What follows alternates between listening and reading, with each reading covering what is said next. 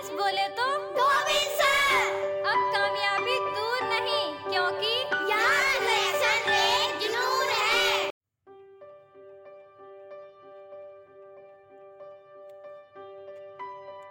मित्रों नमस्कार।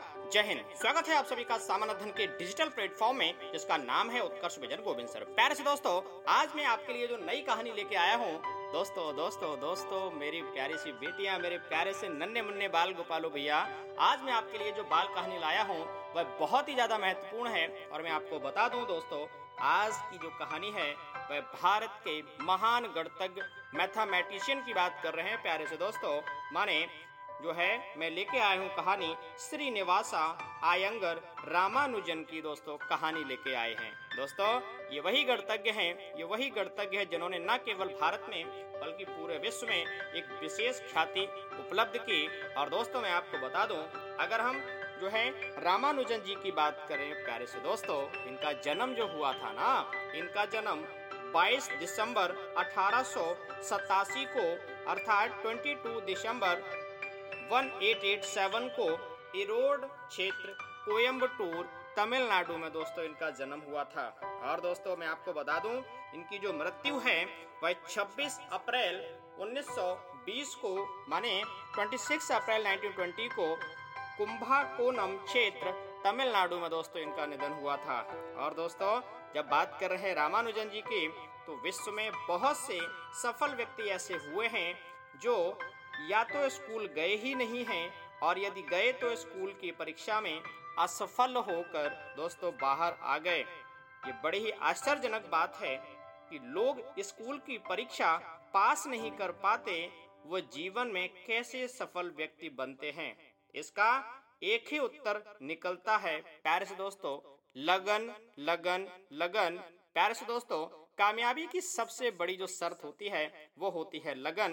तो आज इस कहानी के अंतर्गत बहुत ही इंपॉर्टेंट बात मैं आपको बताने जा रहा हूँ। उन लोगों की किसी एक लक्ष्य को प्राप्त करने की ऐसी लगन हो जाती है, दोस्तों, वे सब कुछ छोड़ केवल उस लक्ष्य की ओर अग्रसर हो जाते हैं।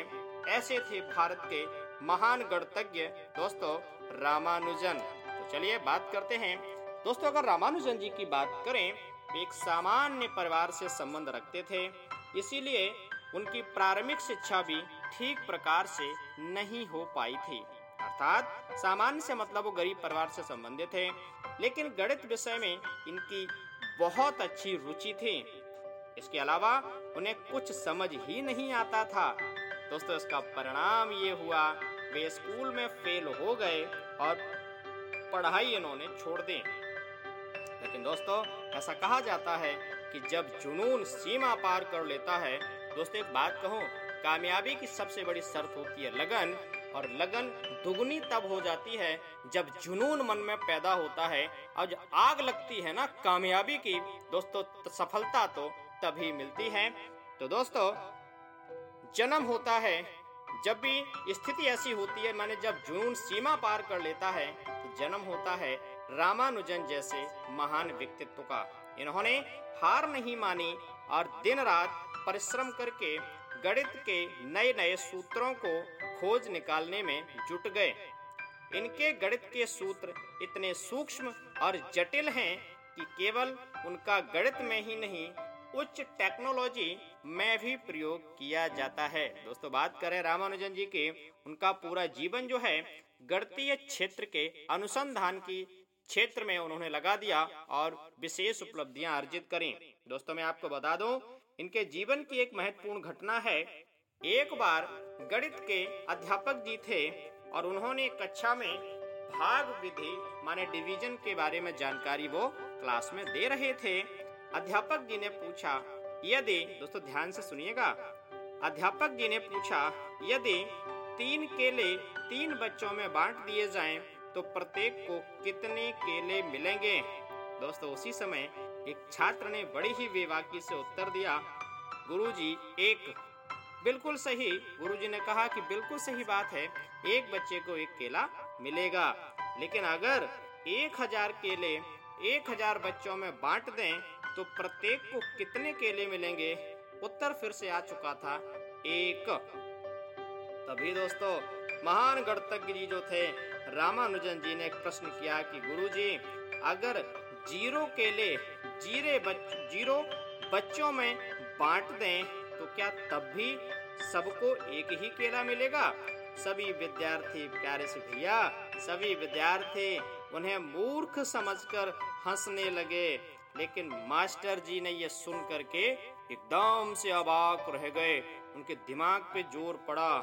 दोस्तों पता है बस इतनी सी बात को सिद्ध करने में विश्व के ना जाने कितने गणतज्ञों को, ठीक है, सैकड़ों वर्ष लग गए इस बात के लिए कि ज़ीरो अपॉन ज़ीरो बराबर इन्फानाइट अर्थात शून्य बटे शून्य बराबर जो है अनंत होता है। प्यारे से साथियों, ऐसे थे भारत के महान गणतज्ञ श्रीनिवास रामानुजन। तो दोस्तों, आपको समझ में आ गया होगा कि रामानुजन जी कितने महान व्यक्तित्व थे और उन्होंने पूरे जो है, उन्होंने पूरे विश्व में भारत का विशेष जो है, भारत को विशेष सम्मान दिलाया।